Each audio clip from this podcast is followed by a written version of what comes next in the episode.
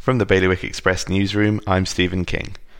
A former Jersey teacher with a spanking fetish who was already behind bars for sexually abusing young boys has had his prison sentence extended by two years after more of his victims came forward.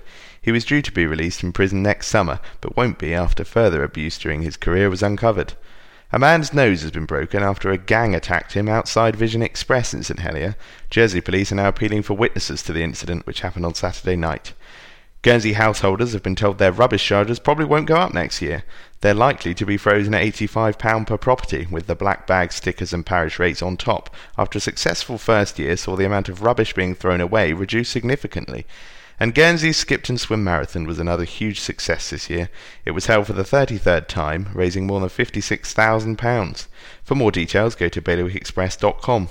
Your weather, showers for the next few days, with highs of 18 degrees.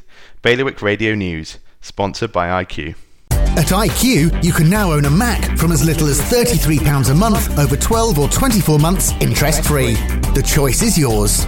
So pop into IQ and they'll help find the right Mac for you with financing that's right on the money. IQ, your local Apple expert, Liberty Wharf, Jersey, and High Street, Guernsey.